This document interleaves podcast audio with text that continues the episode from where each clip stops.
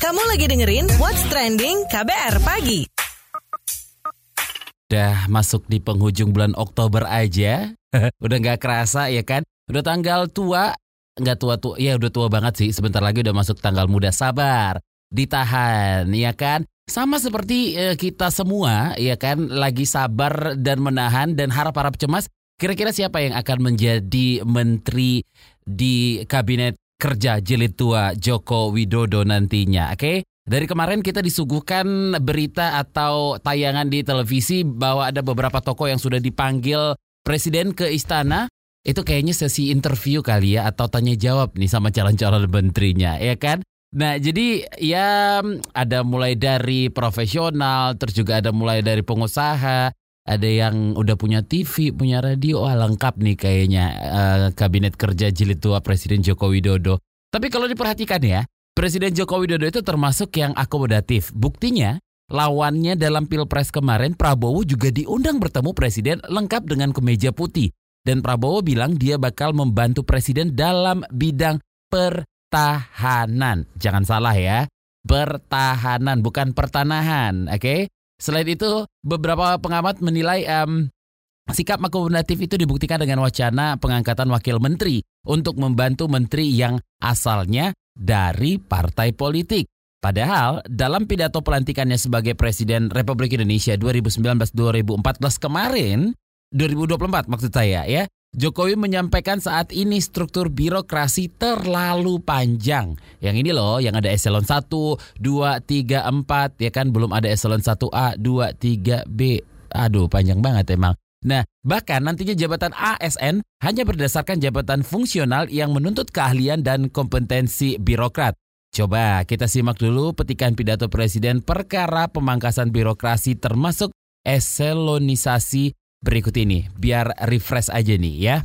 Penyederhanaan birokrasi harus terus kita lakukan besar-besaran. Investasi untuk penciptaan lapangan kerja harus diprioritaskan. Prosedur yang panjang harus dipotong. Birokrasi yang panjang harus kita pangkas. Eselonisasi harus disederhanakan. Eselon 1, eselon 2, eselon 3, eselon 4, apa enggak kebanyakan. Saya akan minta untuk disederhanakan menjadi dua level saja. Diganti dengan jabatan fungsional yang menghargai keahlian, yang menghargai kompetensi. Saya juga minta kepada para menteri, para pejabat, para birokrat agar serius menjamin tercapainya tujuan program pembangunan. Bagi yang tidak serius, saya tidak akan memberi ampun. Saya pastikan, sekali lagi, saya pastikan, pasti akan saya copot.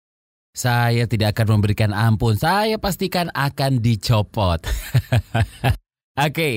Kali ini bukan perkara wakil menteri yang bakal kita obrolin, tapi rencana pemangkasan birokrasi dan eselonisasi yang diwacanakan oleh Presiden Joko Widodo. What's trending KBR pagi? KBR Prime, cara asik mendengar berita. KBR Prime, podcast for curious mind. Jadi soal um, rencana pemangkasan jabatan eselon 3 dan 4 ini, reporter KBR Aika Renata sempat ngobrol bareng dua PNS. Kira-kira mereka setuju atau enggak dengan rencana um, Presiden Joko Widodo itu kita simak obrolan Aika Renata bareng Cynthia dan juga Andri berikut ini. Kan ada rencana presiden ingin mangkas birokrasi gitu ya, selon yang empat mau dijadiin udah tinggal dua nih nantinya gitu. Setuju atau enggak? Kalau menurut aku sih aku setuju ya sama rencana itu karena emang bagus sih kalau bisa dipercepat kan kenapa harus diperlambat. Jadi dengan memotong birokrasi itu jadi dua eselon itu pengambilan keputusan kan pasti lebih cepat juga jadi nggak perlu nunggu lama-lama lagi. Terus kan kata Pak Jokowi juga nanti semuanya akan jadi jabatan fungsional ya jabatan fungsional itu kan jabatan yang mengedepankan keahlian. Jadi kalau menurut aku itu bagus juga karena jadi nanti semua orang akan ngerjain kerjaan yang memang keahliannya dia dan itu juga akan membentuk ASN yang profesional. Jadi ya itu bagus, sebuah terobosan yang bagus, kita harus dukung karena sesuai dengan visinya Pak Jokowi juga mau mewujudkan world class government di 2024. Ya kalau menurut saya dengan hilangnya eselon 3 dan 4 dengar kabar ya kan itu akan menjadi hal yang sangat tidak mungkin karena kenapa? Karena kita karena yang saya tahu bahwa eselon 3 dan 4 itu adalah penunjang atau memang sudah terstruktur secara organisasi di di berbagai kementerian maupun lembaga. Jadi artinya kalau ketika itu eselon 3 dan 4 dihilangkan, bagaimana eselon 2 akan bekerja, bagaimana eselon 1 akan bekerja gitu loh. Akhirnya tidak mungkin tahapan-tahapan yang ada di bawah itu dihilangkan gitu loh ya kan. Karena kan pekerjaan justru pekerjaan yang paling banyak itu adanya di eselon 3 dan eselon 4 gitu loh. Itu kalau menurut saya ya. Ada kekhawatiran juga nih dengan gimana dengan posisi pejabat yang jabatannya bakal dipangkas tuh nantinya. Nah ini kan nggak akan nggak nggak pernah terbayangkan kalau misalnya eselon PNS eselon 3 dan 4 itu akan hilang ya kan.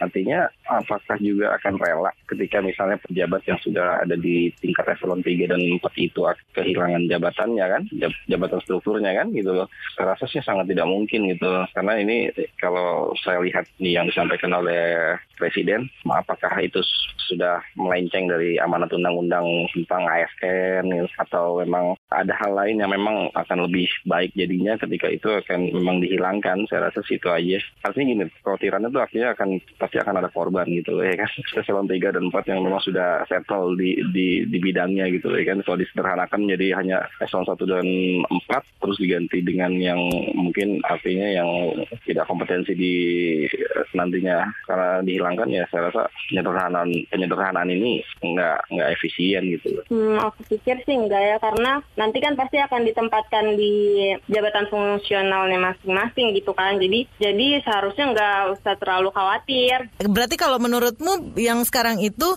memang sudah sangat gemukah gitu dengan birokrasi yang sekarang dan memang sudah seharusnya waktunya dipangkas gitu? Sangat gemuk atau enggak, aku nggak bisa jawab iya atau enggak ya, itu tergantung instansi masing-masing. Tapi kalau bisa dirampingkan jadi lebih efektif, lebih efisien, kan kenapa enggak? Kalau menurut saya memang sudah sangat ideal. Artinya ketika akan dilakukan rasionalisasi eselon, nanti pengambilan keputusan kan tentu juga akan lebih pendek ya. Akan dipotong kan gitu loh ya kan. Hanya ada di eselon, hanya ada di eselon 2 gitu kan. Kita nggak tahu nih gitu loh ya kan. kayak gitu.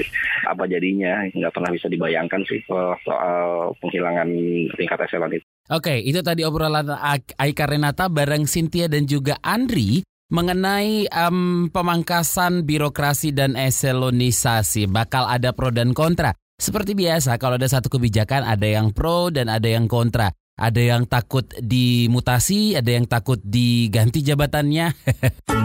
What's trending KBR pagi? Kalau tadi kita sudah mendengarkan obrolan reporter KBR Aika Renata bareng Cynthia dan juga Andri, uh, mereka itu adalah PNS atau ASN yang dibilang ASN sekarang ya. Dan kita bakal ngobrol dengan Direktur Eksekutif Komite Pemantauan Pelaksana Otonomi Daerah Robert Andy Jaweng.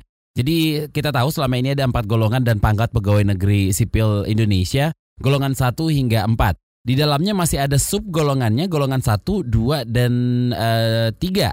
Ya, punya sub golongan A, B, C, dan D. Sementara golongan 4 terbagi jadi golongan 4A sampai dengan 4E. Sebelum pemangkasan itu dimulai, apa sih yang harus disiapkan pemerintah. Oke, okay. sudah bersama saya Robert Andy Jaweng. Mas Robert, pemangkasan pejabat eselon itu mungkin dilakukan? Bukan hanya mungkin, sebenarnya secara parsial kita sudah melakukan itu beberapa tahun belakangan. Karena itu kan amanat Undang-Undang ASN ya, Undang-Undang 5 tahun 2014 tentang aparatur sipil negara, di mana salah satu prinsipnya adalah bahwa yang disebut dengan jabatan, yang disebut dengan pejabat atau negara jabatan bahkan ya, itu harus makin dikurangi. Selama ini terus terang kita itu terlalu banyak pejabat, terlalu banyak jabatan. Coba eselon itu, eselon 1, di 1 juga ada 1A, 1B, kemudian eselon B, 2, 2A, 2B, tiga juga sama sampai eselon 4 gitu kan. Nah, ke depan sesuai dengan amanat undang-undang ASN yang ada hanya eselon 1 dan 2 sesungguhnya di mana pejabatnya itu disebut pejabat eh, JPT itu ya, jabatan pimpinan tinggi yang itu memang eh, sudah diatur gitu kan. Tetapi memang saya katakan tidak semua bisa dihapus. Ada misalnya camat dan lurah itu kan masih ada. Camat itu eselon 3, lurah itu 4. Nah, yang begini-begini ini yang perlu dipikirkan untuk secara struktural dia masih menjabat menjadi pejabat eselon, tetapi eh, penempatan orangnya sudah harus orang yang memiliki basis kompetensi spesifik yang memang diperlukan atau yang relevan. Nah, kira-kira bakal ada resistensi atau enggak eh, pasti yang tadinya dia pejabat kemudian dia jab- jabatan fungsional itu rata-rata orang akan resisten atau nolak gitu kan. Tadinya dia punya jabatan, punya beberapa anak buah, punya fasilitas, punya mobil jabatan, kemudian dia hanya sebagai staf fungsional, jafung, jabatan fungsional, dia kehilangan semua itu dan kemudian dituntut agar berbasis kompetensi. Tinggal kemudian eh, ini impasing dijalankan, mengurangi eselon 3 dan 4, tetapi insentifnya itu ya harus diperkuat. Jadi tidak dengan dia kehilangan status sebagai pejabat dan kehilangan jabatan, maka kemudian dia kehilangan yang selama ini eh, sudah dia nikmati. Tentu tentu hitungannya hitungan baru ya, karena tidak lagi berbasis pada jabatan. Tetapi poinnya adalah apa ada insentif untuk menghargai berbasis pada kinerja. Jadi kalau dia itu memang punya kompetensi tinggi, kinerjanya bagus, maka sistem insentifnya yang akan diperkuat. Sebaliknya mereka yang kinerjanya buruk, maka disinsentifnya harus diperkuat, eh, di- diberikan gitu kan. Tidak selama seperti selama ini pejabat itu sekali dia duduk bagus nggak bagus tetap tinggi gajinya. Nah, jadi nggak ada lagi eh, apa dalam bahasa yang kasar sekali adalah eh, goblok pintar tetap dapat gaji, tetap dapat tunjangan, nggak bisa gitu lagi. Oke, insentif cukup untuk meredam resistensi uh, kultural uh, kultural birokrasi lama, Mas? Tidak tidak menjam karena kan ada juga orang yang tidak semata orientasi uang kan? Ada orang yang memang punya orientasi nilai pada simbol. Kan dari pejabat kan gagah kan? Ada orang yang memang tidak semata uang tapi prestise gitu kan? Karena terlanjur di masyarakat kita itu kalau disebut birokrasi itu kalau dia sudah jadi pejabat baru dianggap birokrasi yang keren gitu kan? Maka memang butuh eh, apa pentahapan gitu ya. Mungkin penghapusannya mulai dulu dari yang paling rendah deh. Kalau saya usul ini eselon 4 gitu kan? Baru kemudian nanti naik ke eselon 3, 3, 3B sehingga yang tersisa kemudian hanya eselon 1 dan 2 gitu. Bertahap bertahap dan eh, selektif ya. Nah, apa yang perlu disiapkan sebelum kebijakan itu benar dilaksanakan? Peta kompetensi atau apa kebutuhan kompetensi kita itu apa. Jadi bukan kemudian jabatan fungsional itu seperti tampungan, nampung pejabat-pejabat yang kehilangan jabatan atau kehilangan identitas pejabatnya, kemudian masukin ke sesuatu yang sebenarnya nggak perlu ada tapi diadadakan atau sebenarnya mismatch gitu kan. Ada eh, formasi jabatannya, tapi orang yang datang itu bukan orang yang tepat. Peta kompetensi ini yang kita belum tahu benar. Terima kasih Direktur Eksekutif Komite Pemantauan Pelaksanaan Otonomi Daerah atau KPPOD Robert Andy Jaweng. What's trending KBR pagi? Penasaran sama komentar Miss KBR? Ini dia Miss KBR. Gimana, gimana, gimana? Masih deg-deg sir nunggu susunan kabinet? Hah, gak usah ditungguin lah, Miss KBR gak bakal tampil. Ora sudi jadi menteri berbakti pada negara kan bisa dengan cara lain juga ya. Gak demen deh, gak suka gitu sama yang politik-politik. Ya meskipun ya jabatan menteri itu bisa aja sih gak dilihat sebagai jabatan politik. Cuman akan tetapi prosesnya kan ada tuh ya pertimbangan alias hitung-hitungan politiknya. Gitu toh Pak Presiden.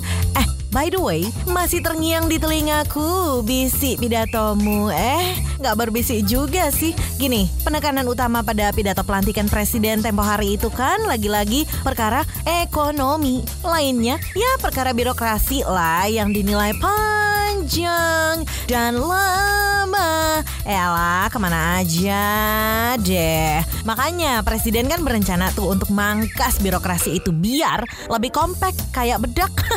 Nggak cuman itu, Presiden juga mangkas dua tingkatan eselon dari yang semula empat beserta sub golongan-golongannya itu jadi dua aja cukup kayak program KB. Sebener-benernya sejatinya si Miss KBR sepakat-sepakat aja biar lebih terukur gitu kan ya. Soalnya nih kalau menurut pengamatan Miss biasanya yang kerja banget itu kan jabatan yang paling bawah ya. Sementara eselon atasnya itu ya gitulah. Jadi meskipun minim kerja dan ide, jadi tetap aja kan pejabat dapat tunjangan. Makanya ya banyak yang nyaman-nyaman aja duduknya. Anteng banget. Nah Miss KBR berharap ya nggak cuma eselon yang disunat, tapi ya kudu membangun subsistem yang lain. Kayak karir, tata kelola harus dibuat lebih sederhana biar makin cakep. Itu dia tadi komentar dari Miss KBR. Mau tahu besok Miss KBR bakal komentar apa lagi? Tungguin cuma di KBR Pagi. What's trending KBR pagi. Saya Don Brady pamit, ketemu besok lagi. Bye-bye. Terima kasih ya sudah dengerin What's Trending KBR pagi. KBR Prime, cara asik mendengar berita. KBR Prime, podcast for curious mind.